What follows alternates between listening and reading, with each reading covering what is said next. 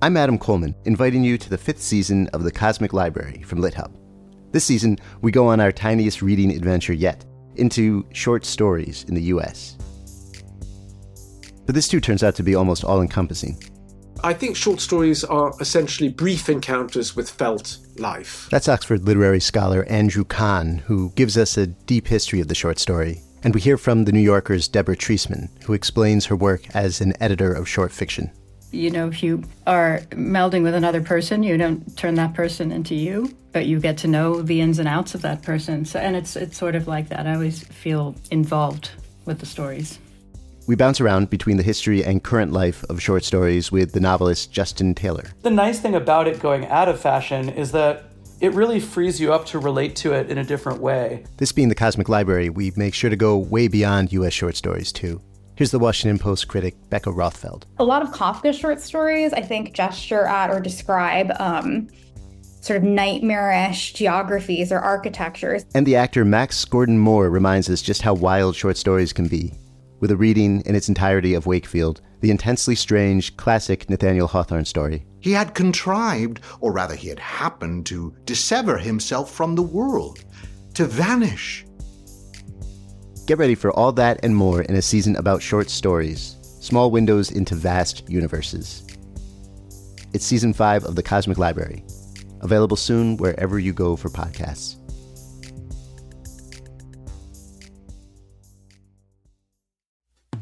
Welcome to the Maris Review. I'm Maris Kreisman, and ugh, what a joy it is to be joined today by Elif Batuman. Her first novel, The Idiot, was a finalist for a Pulitzer Prize and was shortlisted for the Women's Prize for Fiction in the UK. She's also the author of The Possessed Adventures with Russian Books and the People Who Read Them. She's been a staff writer at The New Yorker since 2010 and holds a PhD in comparative literature from Stanford. Her second novel is called Either Or. Welcome, Elif. Maris, thank you. I'm so happy to be here. I I'm so excited about this. And one of the first things that I did to prepare for this interview was go back to my notes for when I talked to you about the idiot for the paperback release. Mm-hmm. And I saw the top of my notes um, had a really important issue. And I feel like I can go no further. We, we have to start here again. Um, let's talk about fingering. Oh yeah, fingering. Um, yeah, I actually had some thoughts about whether to explain what fingering is because uh, so finger for the people who don't know is a command that you used to be able to use in Unix when when email was text based instead of web web based. So you would open up this little window and you would have to tell it some kind of there'd be a prompt and you would have to tell it some command to get into your email system and you could just say finger and then the person's username and if you were on the same network, or even if you weren't on the same network, then you would just say finger and you put their whole email address and it yeah. would tell you when where they'd logged in. And it was this really sinister, creepy thing that everyone did and nobody talked about. And in The Idiot, I explained how Selin is, she's obsessed with this guy. So, of course, she's like fingering him all the time. And, um, and fingering, of course, is reprised in either or. And then I kind of wondered whether to explain it. And I think in the first draft, I did explain it again. And I, I had in general a lot more explanation because I was thinking that people would read it.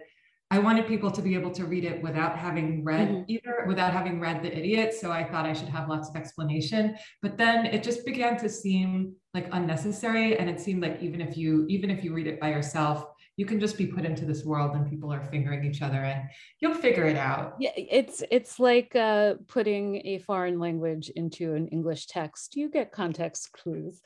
Yeah. Um, but it was such a good early tool for college students who were obsessive. Yeah yeah. And and i think for everyone because like you just had the sense of wanting to know like what is everyone else doing? Like what's what's the normal thing to do? I.e what is everyone else doing? I.e and, and you could get a lot of information from finger. It would tell you like what building they were in like if they were in a particular office or department or someone else's room yeah it's it's funny because i feel like people are really concerned about you know surveillance technology now and that was Mhm. pretty creepy it was like yeah, it was really creepy. And yeah, and in retrospect, it just, I feel like it wasn't acknowledged. I don't think anyone talked about how creepy it was. no no way Yeah. um the other thing that was at the top of my notes for the idiot which we definitely have to circle back to um i had written that i had written about alcohol as a plot device so Oh, Ivan the Uh-huh. man older the love interest. Yeah. yes it's like how do i describe who he is Are these people men? Yeah, wants- men and women have gotten so sort of, they're so hard to use. so weird. Um, so in The Idiot, he constantly wants Selin to drink because he kind of understands the power of alcohol to cut to the heart of the matter. Uh huh. And she does not give in in The Idiot. And then, Yeah, that's really interesting. I don't remember. I think that, you know, maybe that conversation informed the writing of either or. It may well have. I I definitely was thinking about the Kreutzer Sonata. So when I was writing either or, I was thinking a lot about um, this Adrienne Rich essay, Compulsory Heterosexuality, and just in general about second wave feminism which i um, it was like you know me too was happening right when the idiot came out and that was when i decided to write a sequel. So all of these things were very much on my mind. I was in um, you know i was i had just met the woman with whom i hope to spend the rest of my life hmm, who's in the next room ah. and and um, after dating only men my whole life so um, I was going back and rethinking a lot of things, and, and part of what I wanted to do in the the um, sequel to The Idiot was to unpack how some of the different assumptions that I made, how I arrived at those, how those things seemed like the right thing to do. And in general, I was thinking a lot about how how much of behavior that we think of as being natural or inborn or part of human nature or universal is actually some super specific thing that some guy made up for some reason, which is a really political realization because then you think Yeah. like, oh, who is it serving? And at that point, I was I was rereading Tolstoy's Kreutzer Sonata, where he talks about how um, how as a young person he learned to be I forget what he calls it, like a lecher or something, but like how he basically he's 15 and his brother takes him to a brothel for the first time, and he's like, I have to do what? Like, are you kidding me? And it just seems like horrifying. But then he gets used to the idea he's all the people who he admires are acting like this is this necessary unavoidable honorable thing so of course he has to do it and everyone goes to the brothel together and they all smoke tobacco and they all drink vodka and the first time you do it it makes you sick and he specifically draws that um, analogy that, that like the first time you smoke it makes you sick and then you have to do it and it becomes this great pleasure and you talk about this universal pleasure so to what extent is um, is what I used to think of as as love, as like this particular kind of um, heteronormative relationship. To what extent that we that I took as being natural and part of human nature.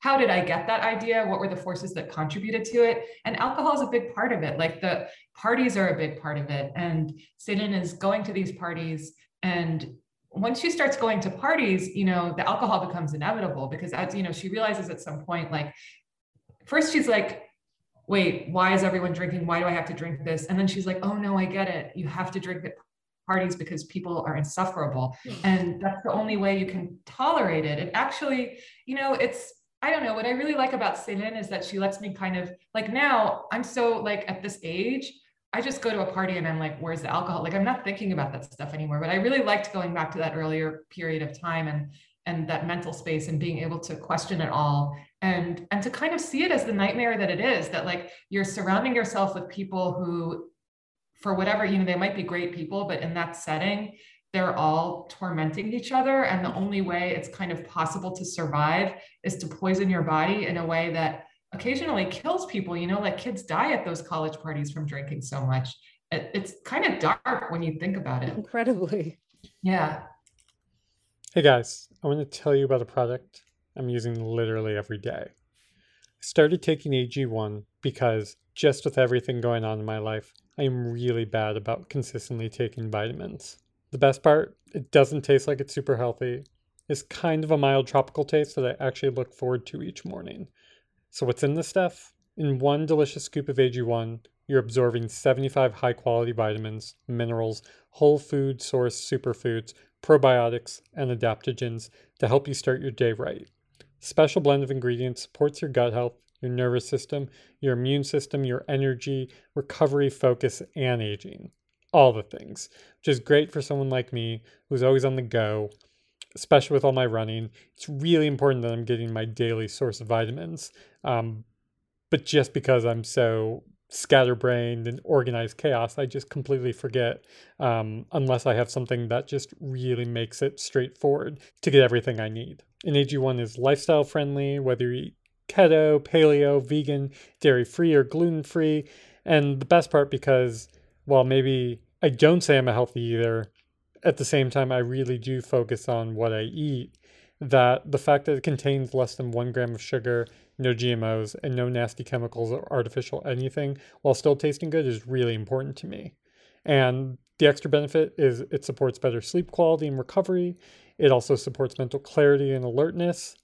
And that's because Athletic Greens uses the best of the best products based on the latest science with constant product iterations and third party testing. And best of all, it only costs you less than $3 a day. You're investing in your health and it's cheaper than your cold brew habit you're investing in all in one nutritional insurance. And because I said I really do care about where the things I consume come from, Athletic Greens is a climate neutral certified company. In 2020, AG purchased carbon credits that supports projects protecting old growth rainforest, as well as donating to organizations that help to get nutritious food to kids in need, including No Kid Hungry here in the US. In 2020, AG donated over 1.2 million meals to kids. And right now, you can reclaim your health too and arm your immune system with convenient daily nutrition. Just one scoop in a cup of water every day. That's it. No need for a million different pills and supplements to look out for your health. To make it easy, Athletic Greens is giving you one free year supply of immune supporting vitamin D and five free travel packs with your first purchase. All you have to do is visit athleticgreens.com slash Maris. Again, that is athleticgreens.com slash Maris. Take ownership over your health and pick up the ultimate daily nutritional insurance. She even changes how she sees the the men in her life. Like I I really love the growth um with Ivan and um how in the beginning of the book she can still see him in everything she's reading, everything she's experiencing, the music, the everything is about him. Mm-hmm. And that's a great way to express express obsession mm-hmm. um, that that you might feel like is something like love.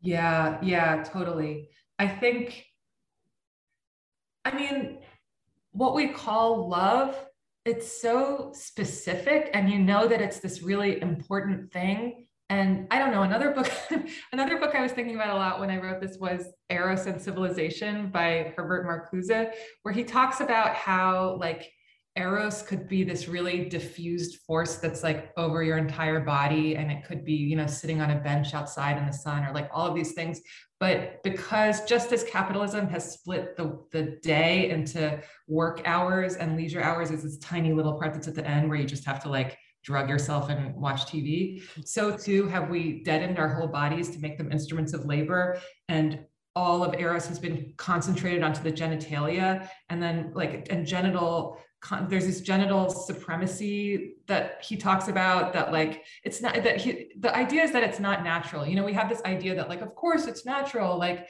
the birds and the bees but but like it it there's so many constructs and there's so many like ideas that we don't talk about. It's like nobody tells you what love is. At the beginning of either or Selin's like why isn't there like a department of love at the university? Like, nobody explains to you what it is and you experience like you're at that age you're so i mean i think this whenever i'm teaching with students it's just you remember it when you see their faces like i just remember how lost i felt and how desperate i was like how much i wanted and how much i needed and how I had no idea where to get it. And you're feeling all of these feelings and you don't know how to categorize them and you're trying so hard to interpret everything. And love becomes this very appealing kind of like, I don't even know, like a filter to see things through or a bucket to put things. I don't even know what's the right reductive metaphor, but it's um, it's really a kind of ideology. And you know, when I was reading second wave feminism,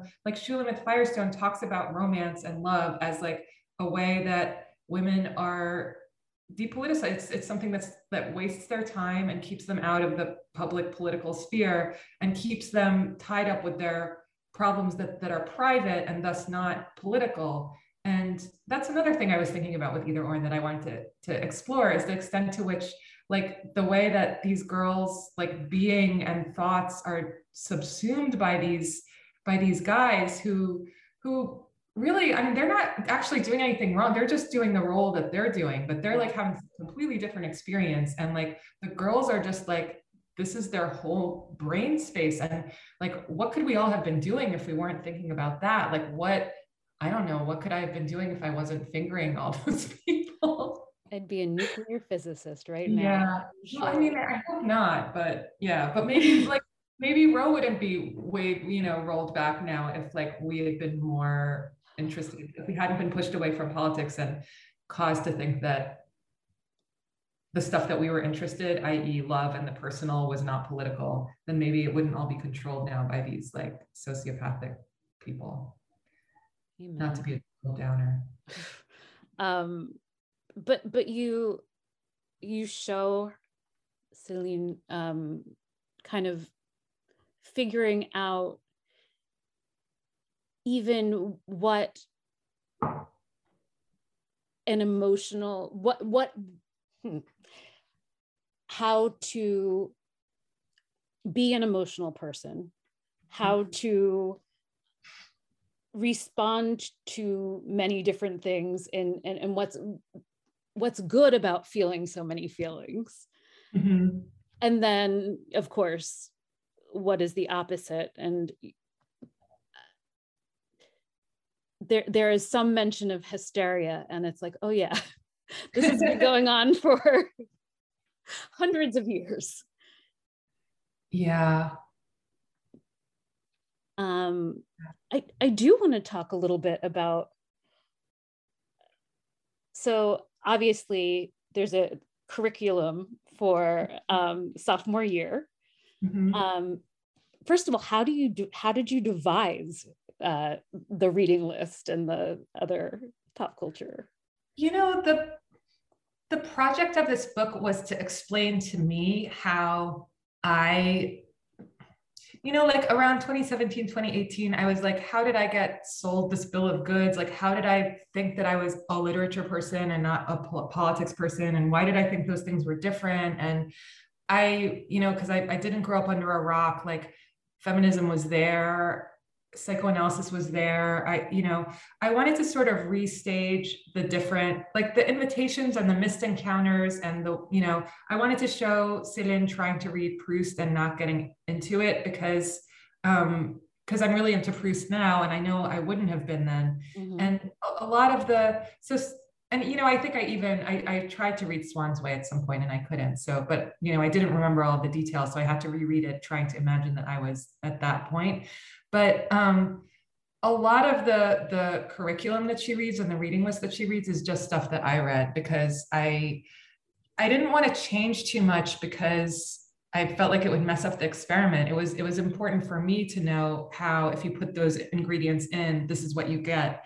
And so I was kind of reverse engineering based on like how I think now and what I remember. I was trying to like um, restage what it would have been like because I don't necessarily remember all of it um, there was a class on chance. Um, I don't think this the syllabus was exactly the same. I actually um, was emailing with the professor about something else, and she, um, speaking of like digital excavations, she found the syllabus, but it was written in um, Corel. What was that called? Corel Word Perfect. Word Perfect. Word Perfect. Yeah. So she had to get some program that unzipped it, and it was like corrupted by the time it came out, so I couldn't really see what was what was on it. Um, it all checks out, right? It's all like. but um, I definitely read Kierkegaard's Either Or, and um, and it was like huge for me. And I, I, think I went a little bit nuts after I read it. I read Nadja by Andre Breton. I also remember, like, I was just doing another podcast with the guy who was like, "Why are you talking at such length?" He was a, a English professor. Why do you talk at such length about this appalling novel? Why is it so important to her? But for whatever reason, like I guess it's like microclimates or there's little pockets of where like these things are influential. I just remember seeing that book everywhere. It was like a physically very striking book. I still have it here. I mean, this is a podcast, so your audience is really going to appreciate how I'm holding this book up to my uh, Zoom window. But it has this very memorable like text-based cover. It had photographs in it, which was this new thing. This was like before Sebald. This was one of the books that influenced Sebald. Mm-hmm. And um, and the the question that Selin has about living an aesthetic versus an ethical life, and the um, that comes from this friendship that she has with her best friend Svetlana, that is based on an actual friendship that I had where we did have these kind of roles. Like, and it was actually my friend who sort of made them up for us that you're living an aesthetic life and I'm living an ethical life. So I was actually researching books that were talking about leading an ethical life. So that, you know, Nadja was that picture of Dorian Gray where the Dorian also like seduces some girl and she like I think she kills herself and um yeah Diary of a Seducer. So it was pretty it was it was on the biographical side I guess. Incredible and yeah there there there certainly is a pattern in so many of these books written by but men. It's not subtle, right? It's not subtle at all. it's like here's some literary criticism um and and i'm i love how maybe you can talk about how you looking back as the person you are today mm-hmm. kind of go through the thought process of what it would have been like to encounter those texts as a college student yeah, I mean, once I got in the zone, I actually did reread a bunch of the books. It was kind of interesting. I um, I bought a copy of Nadja and I reread it, and then independently of that, I I thought my college copy of Nadja was like long ago gone, but it turned out it was in my mother's apartment and she gave it to me, and so I could compare the underlining, and it was like the same stuff, only in huh. uh, like my marks now were like very kind of discreet, and in the earlier version, I was like what the fuck? Or like, you know, there were like question marks. And um, so I I guess that person is still pretty close there. Like it wasn't actually that much work to find her. Um, I guess the it's it's a kind of thinking that I was doing, you know, because the whole time I was reading like Shulamith Firestone and Adrienne Rich and these texts that I hadn't read before, part of what was in my mind was oh, these things are like completely revolutionizing my way of seeing everything and making me see my life differently. But another part of it was this deep consciousness that those books had been around since like, you know, before I was born or since you know, my early childhood, and that I had been aware of them in some way. And so I was always in my head trying to map out like, wait, what was it about this that seemed like it wasn't for me? Like what was, and and in, in part those books are about that. You know, they Shulamith Firestone talks about um, depoliticization is an active process that happen that you know that women and girls undergo and that there's like um, different there's the myth of emancipation and the myth of emancipation says that feminism already happened. Um, you have nothing to complain about. If you complain about anything now it's just special pleading and it's actually going to hold you back. You should just get with the program. I really believe that. Another part of the myth of emancipation was you see women were liberated and are they happy now? No that's because happiness doesn't come from groups and from group identity. It comes from individual work. And you really, if you're not happy, you really have to work on yourself.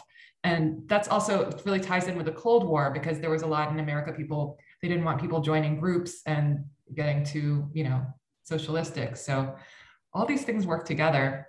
Absolutely. I mean, yeah, you can't picture especially at that time the idea of taking like a women's studies course yeah they existed and there were people in them but it was this really specific kind of person. It wasn't like it wasn't mainstream.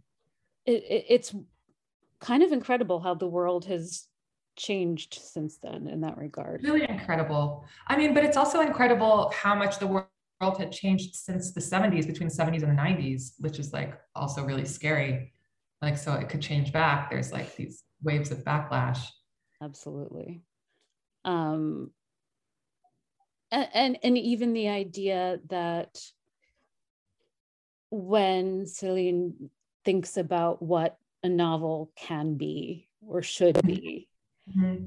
there are so many kind of masculine ideas about what makes a great novel or what makes a great writer slash what makes a great novel yeah yeah yeah yeah and i mean all these ideas are tied up and it's kind of like there's a part where she talks about like um, one of her friends is dating someone at a women's college and she's like wait why didn't i apply to women's colleges? Like all of these things are tied up with being like she Siddon really has all of these ideas that i i didn't fully understand until i read the second sex more carefully than i had before. Like you know you read excerpts of it in college and you think you know what it's about but like i just something about it hadn't clicked but but there was really i really had this idea that rigor and and abstractness were masculine and that things that had to do with women were more kind of specific and like yeah of course you could go to a women's college and be nurtured and be more secure but like if you're really tough you'll go to harvard and of course everything is going to be it's going to be more rigorous. Everything's going to be set up for men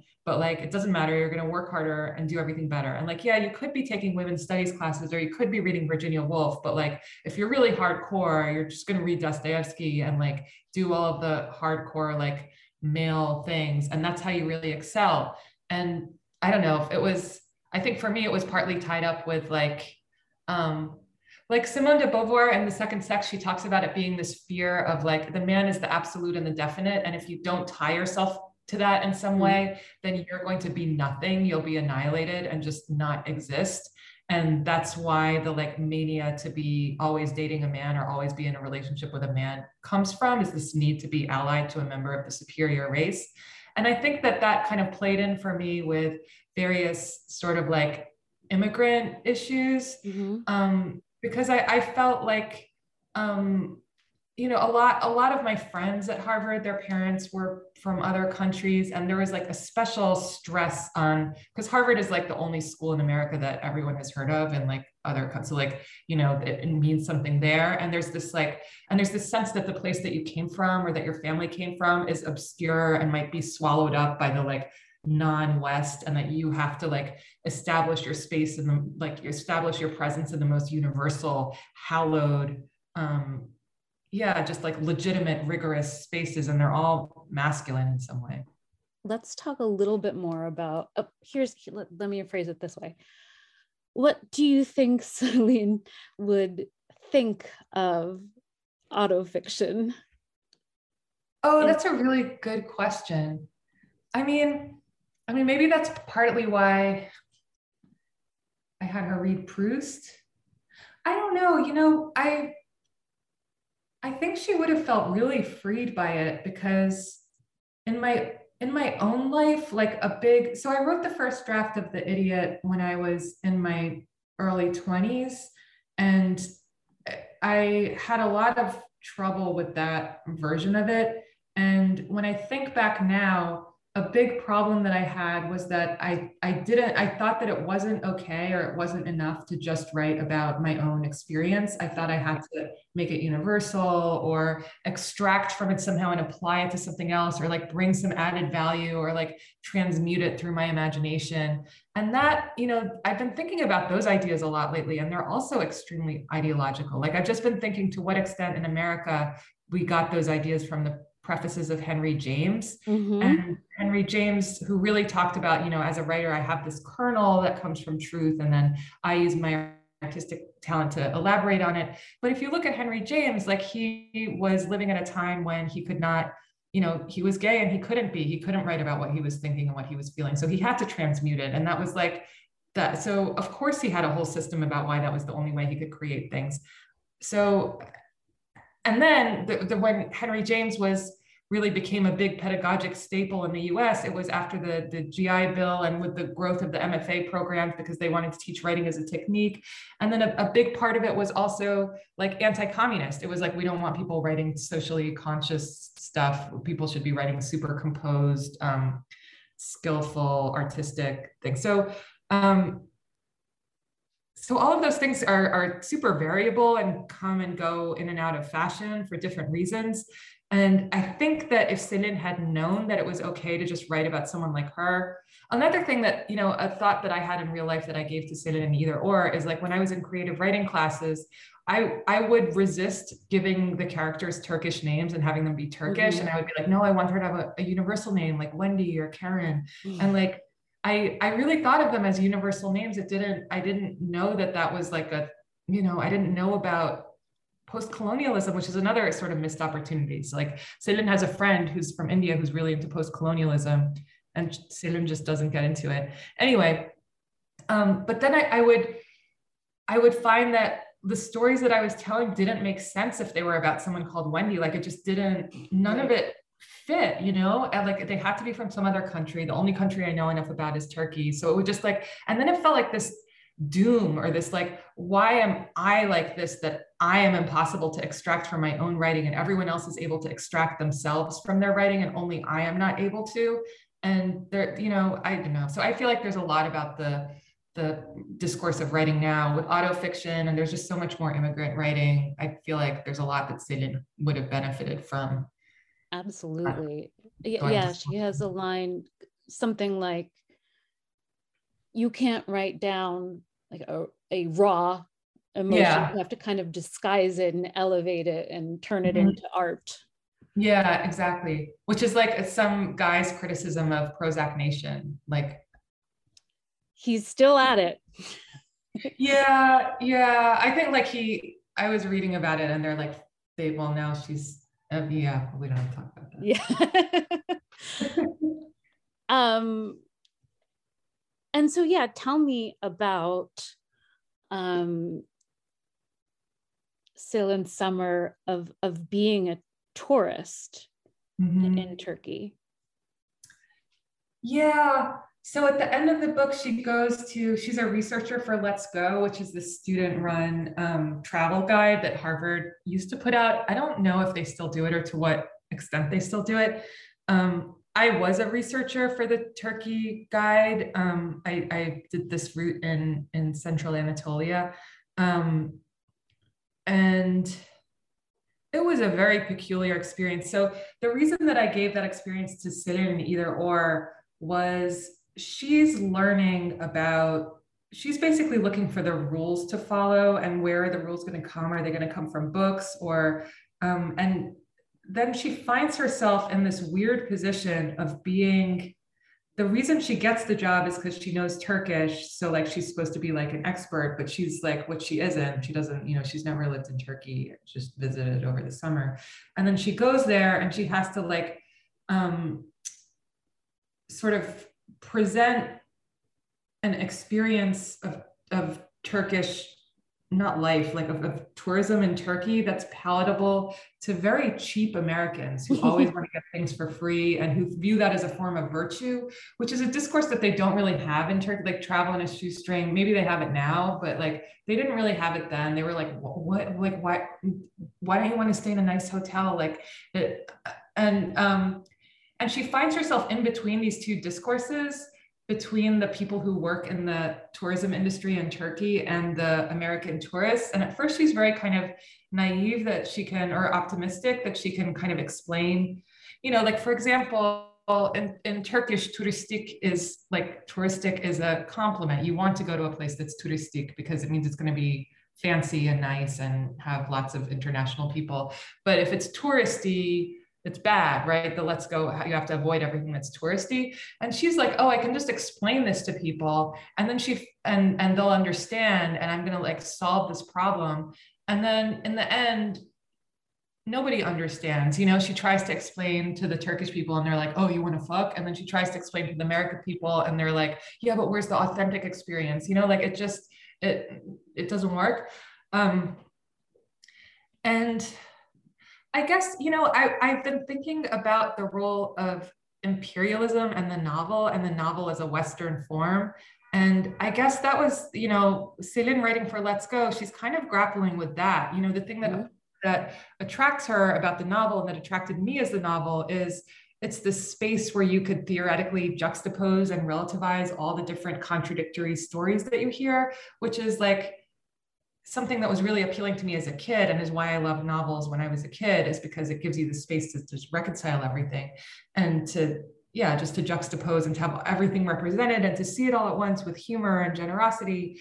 But you're automatically you can't actually present everyone equally because that form itself is a Western form because those are the people who are doing that first.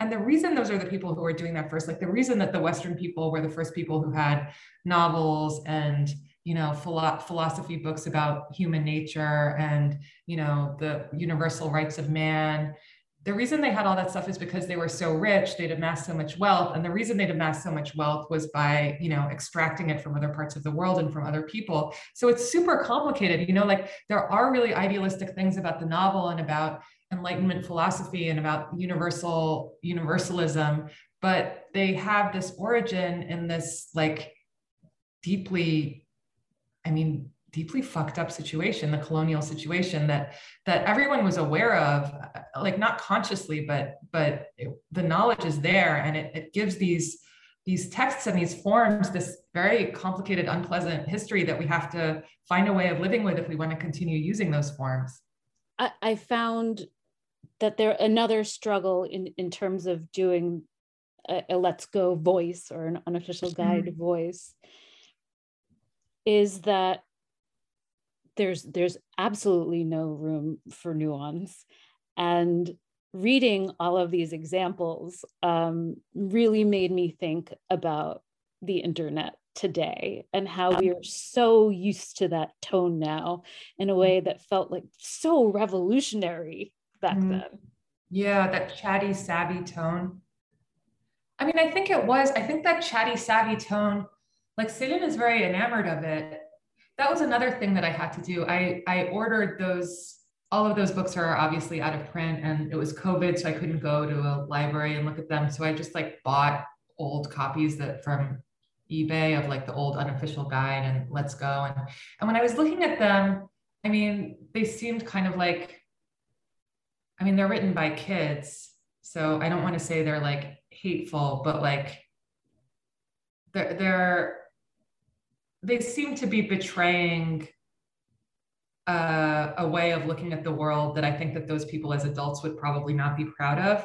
But I could still go back into the mental state of how I was at that age, and that this thing just seemed really cool. It seemed really cool that they were talking about things that way.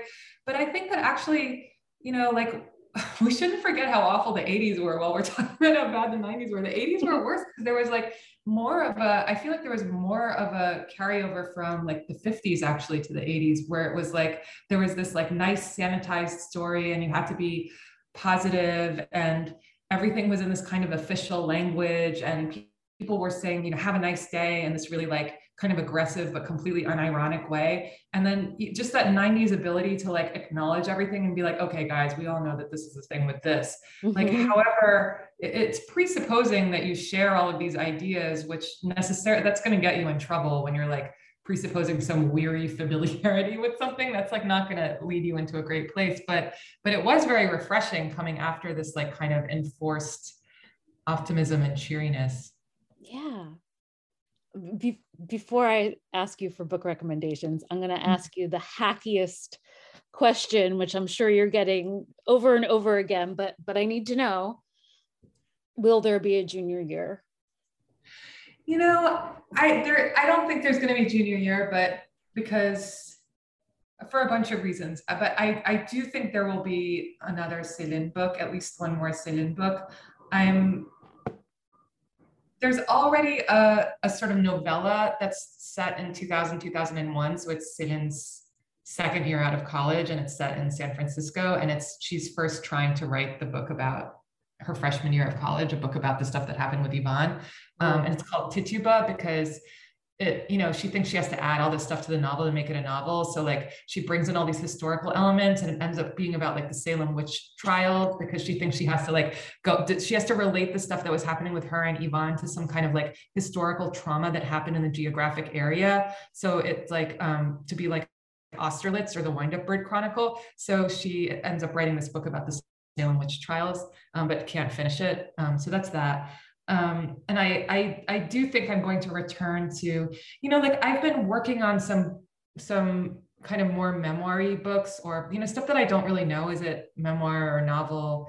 Um, about the time that I lived in Turkey and which was 2010 to 2013 and I've been thinking about revisiting some of that material from Selin's voice because I just find that when I when I write as myself I in a nonfiction persona I take this point of view of like having to explain and have the right answer about everything. Whereas when I write from Selin's point of view, I feel it's easier for me to get into that point of like bewilderment and kind of outrage and like, what? This is like this? Mm-hmm. That feels like it just feels much more productive and um, and less scary. You know, I'm scared as myself of making some incorrect pronouncement, but Selin's not really making pronouncements. She's just explaining how these different things make her feel. And you can't really argue with that. No. I mean, you can, but yeah. so I think I might, um, Selin might move to, to Istanbul in her 30s. And yeah. Oh, I can't wait.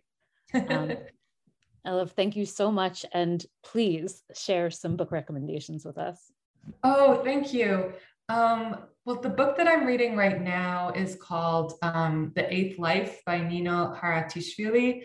And it's an extremely long uh, novel. It was written in German. The writer is born in Georgia. And it's about three or four generations in the life of this Georgian family in the 20th century. And um, I started reading it because someone recommended it to me. Someone sort of mentioned it to me, but also I'm going to Georgia later this summer to actually talk to Russian dissidents who ended up there. So, and this book is so, but I didn't, you know, I wanted to read some, I, I, I want to familiarize myself a little bit more because I don't know very much about Georgian literature. Um, so I'm going to read some more old stuff, but I wanted to read something new too. So um, this book is really incredible on the relationship between Georgia and Russia and the Soviet Union, because this family they go through you know 1917 and the whole Soviet period, and there's like you know there's a super pro-Soviet guy in the family who becomes this like high up functionary, and then there's like a dissident and like part of the book is in Moscow and part of it's in Tbilisi and then one person ends up leaving and going to the west and it's it's really interesting to see how all of the spaces and dynamics um, interact. Um, another book I read recently was Post Traumatic by Chantal V. Johnson. I loved that book. It's a first novel um, about uh, really about about family and trauma and and how to metabolize them, but it's a first person, it's a very funny and kind of dark first person novel about a um, attorney who represents mentally ill people in a, in a state institution of some kind. And um, and like and her chatty relationship with her best friend who's a lesbian and her dating experiences internet dating experiences and her relationship with her family and just coming to terms with this trauma that is is in her past. And it, i just thought that novel is so revolutionary. Like it it treats because novels really uphold family in the same way that they uphold empire like the classical novels the, the classical the 19th century novels that mm-hmm. really made the novel tradition. They uphold family in the same way that they uphold empire. You know they're not really questioning them. And it, it's really interesting to see a novel that's challenging family in that way yeah um, yeah. and and and um, both either or and post traumatic have wonderful tributes to Fiona Apple. So that also excited me. Oh yeah, totally. Yeah, and she has that wonderful Kate Bush riff too. Yes, she does. Yeah, so great. Should I do more recommendations? No, that that's perfect. Right. Thank you so much. This is great. Thank you. This was delightful. Sorry I talked at such length. That's what I wanted. Okay. okay. awesome. Okay. All right. Thank you. Thank you for listening to the Maris Review, and check the show notes for the books we discussed on here today. And please subscribe wherever you get your podcasts.